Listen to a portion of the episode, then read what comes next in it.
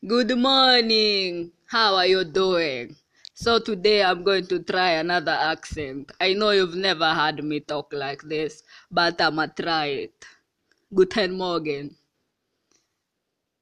Yes. This is Glow FM and I'm Gloria as usual. So today I'm going to talk about, first of all, Happy New Month.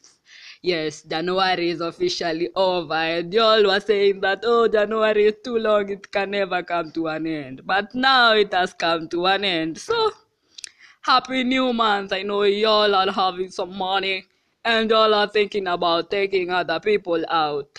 Instead of giving someone that money or helping a needy child, you are there drinking about going to party and taking a lot of alcohol. Anyway, it is your money. Do whatever you feel like doing. Who am I to tell you what to do with your money? I can't tell you nothing.